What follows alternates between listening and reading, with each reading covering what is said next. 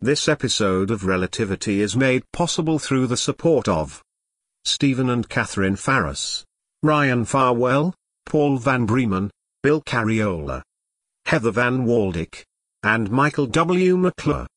And by listeners like you, who support us and get exclusive content through patreon.com slash relativity. Relativity. Relativity. Relativity. Relativity. I found what I think are vital parts for the relativity compensators that were intended for the other three ships in your fleet. Yeah, but we, but Konieczny got a complete intact relativity compensator, didn't it? And we were the only ones who did. And five years later, one of the people on board your ship tried to destroy it. Okay. I think this means you are going to have to finally explain to me once and for all exactly what this thing does. Yes, but only after warning you that you may not like what you hear. Relativity. Episode 40. In which Sophia and Chris are connected. Uh, Konyechny, please stand by. Boss, before you start telling him about the parts of this that he's not gonna like, will you tell me what it is he's not gonna like? I mean, are you talking about how the compensator may have been what caused, what made Captain Sedana do what she did? That's basically it. Konyechny, this is Mission Control. Thank you for standing by. Well, you certainly have my undivided attention. Chances are you already understand more of this than you think you do. One of the biggest problems in explaining the workings of the compensator to laypersons is that they will inevitably compare it to the concepts from the last hundred years of science fiction. And in fact, it is nothing like any of those. Oh, okay, because I have always assumed it's kind of a work bubble. Okay, put that out of your mind. It is not a warp bubble. We do not know how to warp space. If we did, believe me, we'd be doing it. Got it. This is not warping space.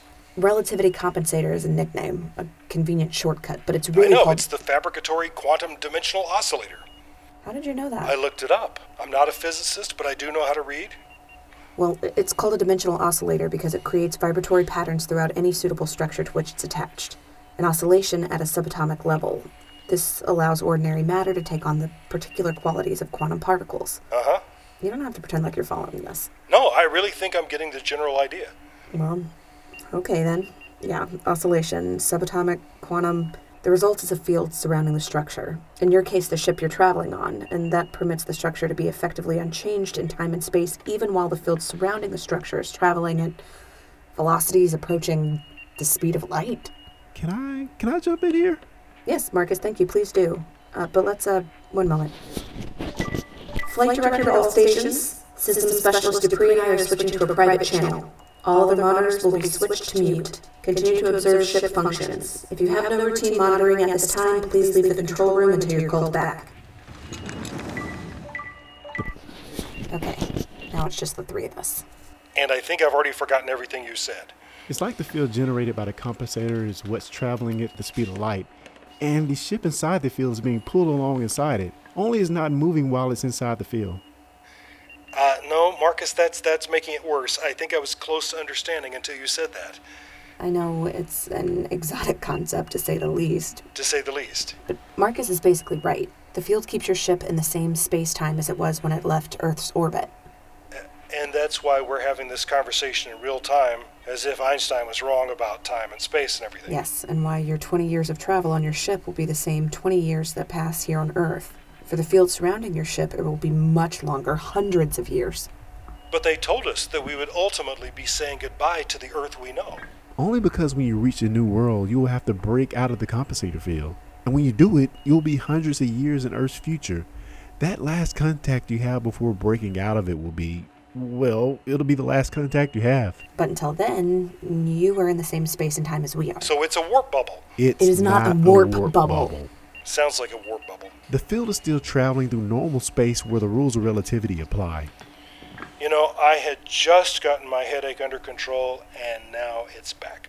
I was hoping that you'd understand why Peter couldn't blow the thing up with a homemade bomb. Remember when you were out there looking at the compensator? Oh yeah, I said it looked like it was spinning or something. Right, it's oscillating in a different time frame than the rest of the ship.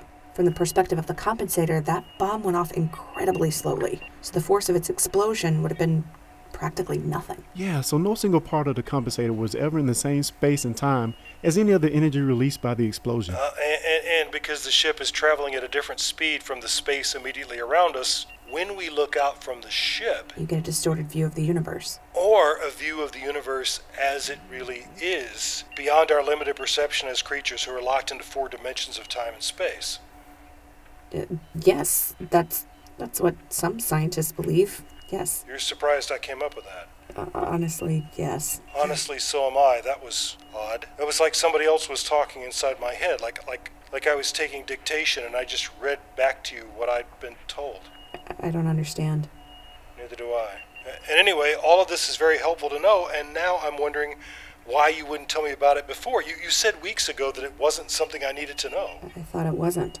And Marcus, you, you could have told me, you could have explained all of this when I asked about it. I had told him not to. Really? She did. I was under orders to change the subject whenever the function of the compensator came up. Imagine my curiosity now.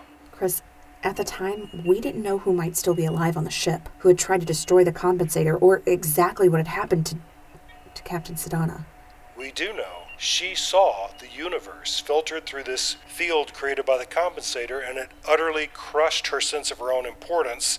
And, her, and in her despair, she flung herself out into space. That's the kind of thing I felt you could say if you wanted to, but not something I would ever say. Don't you think that's what happened? I do. But to me, it seemed unnecessarily cruel to keep bringing it up. I appreciate that, uh, but I, I've been trying to piece all this together, and having all the pieces really would have helped.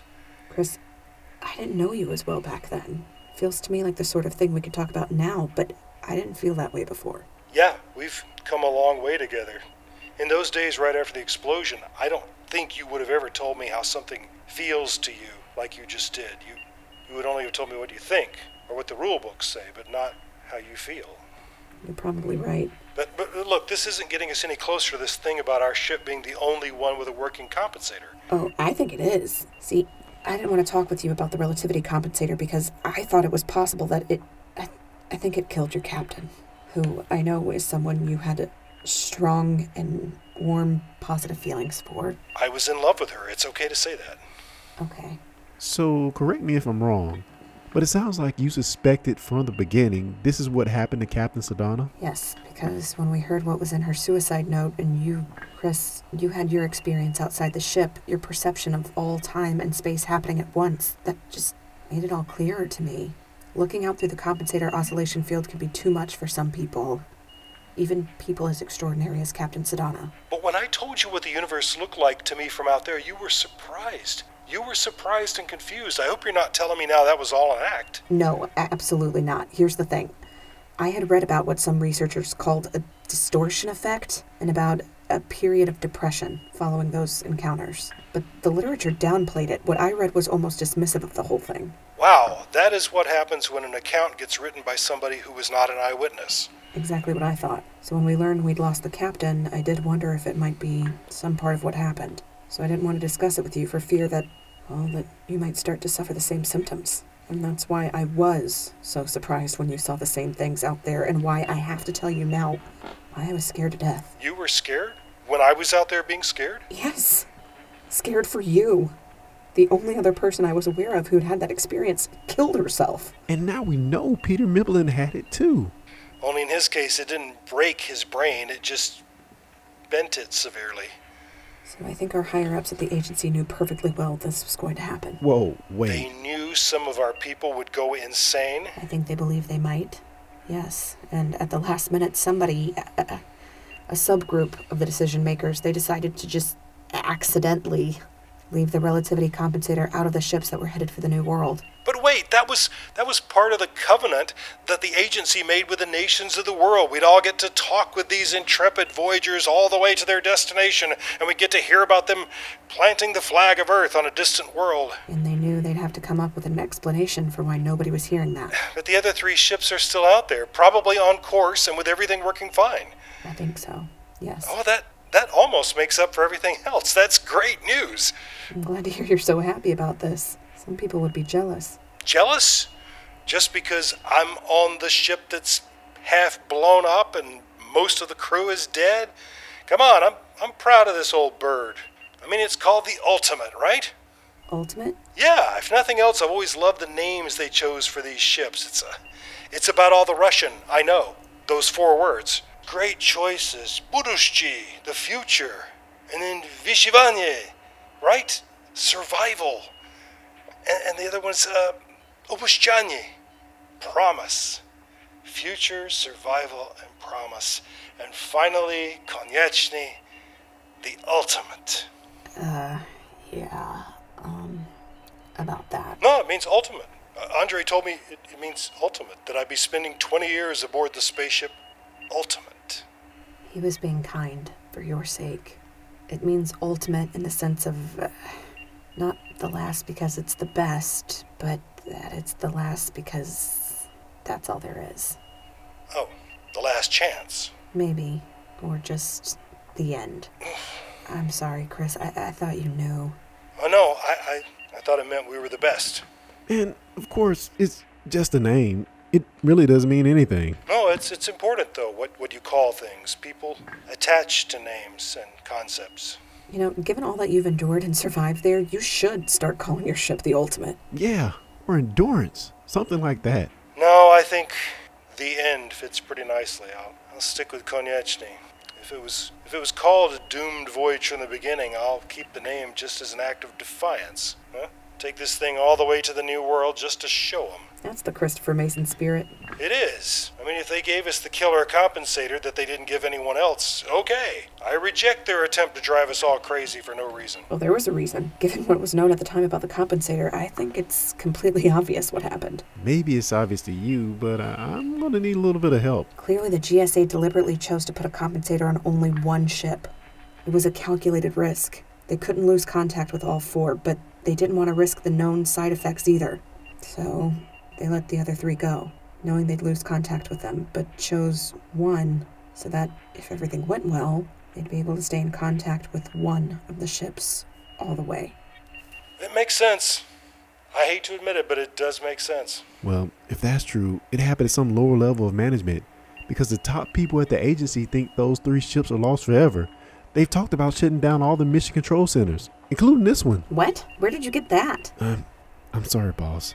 I've been trying to find the right time to tell you.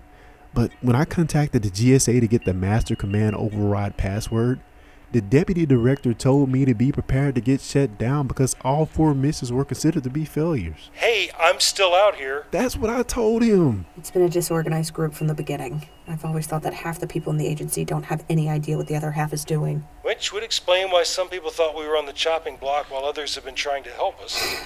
My thoughts exactly. Somebody in the agency had those compensator parts shipped to us. That was deliberate. You mean they wanted us to find them? Somebody did. It's the only possible explanation for there not being any secret storage somewhere else or not being destroyed. Yeah, if they're the GSA's guilty secret, why not drop them in the ocean or shoot them into the sun? Exactly. And we may never know who the insider was who wanted to leave us a clue, but it was a clever way of doing it. He or she let us know without taking responsibility for flat out telling us what happened. It's all it's so much to take in. It is. My head is spinning. So many changes in perspective. I was just thinking that too. Yeah, I, I, I've had to change my way of looking at things so many times. So have I. Yeah, if it's if it's okay for me to say this, it's kind of personal. No, go ahead. I put you on the channel so you could say whatever you needed to say. You've both changed a lot. You've started listening to what the other person says instead of just reacting to what you think they're going to say. I, I think that's true. Yeah, I hope it's okay for me to say this, doctor, but you've gotten a lot easier to work with. I can think of better ways of saying that, but I, I, I do hear what you're saying. If if you're right, I'm glad. You know, I was the last person to join this mission. Everybody else had trained together, you know, formed their bonds and their cliques, and my idea was that I'd stick with this for 20 years, but nobody was going to tell me what to do in the meantime. You know, I, I'd follow orders when I agreed with them. Of You must course, I have said didn't that say in that any in of any the of the interviews. Whoa, That's a first. that felt like. Did you feel that? I heard your voice in my head. Right. I heard you speaking in my mind as I was hearing your voice. Uh, what's happening here? Uh, Not sure. I don't know. Hold- do- Do you hear that? I do. Mar- Marcus, can you hear this? Negative. I hear the two of you, but nothing It- else. It's, it's the same overlapping voices I It's always. just what I heard before. b- Before I heard my father's voice, Christopher, Deepa! you must remain connected. I hear her too. What? Christopher, I heard Captain Sedona. She said You must remain connected. Man, I wish I could hear this. Sophia, Oh, oh, I, ju- I, ju- I just heard a man's voice, a man with a German accent. you must remain connected. now we're hearing each other's voices? Christopher. All is one. Why are there so many? When all is one, you must remain connected. Sophia, what's happening? I don't know. Relativity, Episode 40, in which Sophia and Chris are connected, was written, directed, and produced by Lee Shackelford. This concludes the fourth season of the Relativity series. Please listen and watch for the fifth and final season coming soon to this podcast. Featured in this episode were Alana Jordan, Lee Shackelford, and Clarence Brown. Dennis McClernand was heard as the voice of Sophia's father. Thanks yet again to Maureen Hannon. Спасибо. Find out much more about the series, including ways you can subscribe, hear past episodes, like us on social media, and how you can get exclusive content, all on our website at relativitypodcast.com. Ты должен оставаться связан. Relativity. This is a Ninth World Journal. A careless experiment with a teleportation device has left me stranded in random places throughout the Ninth World. While trying to survive in these strange lands, I must find a way to reverse my condition. A Ninth World Journal is a science fantasy audio drama podcast. Subscribe to listen or visit ninthworldjournal.com.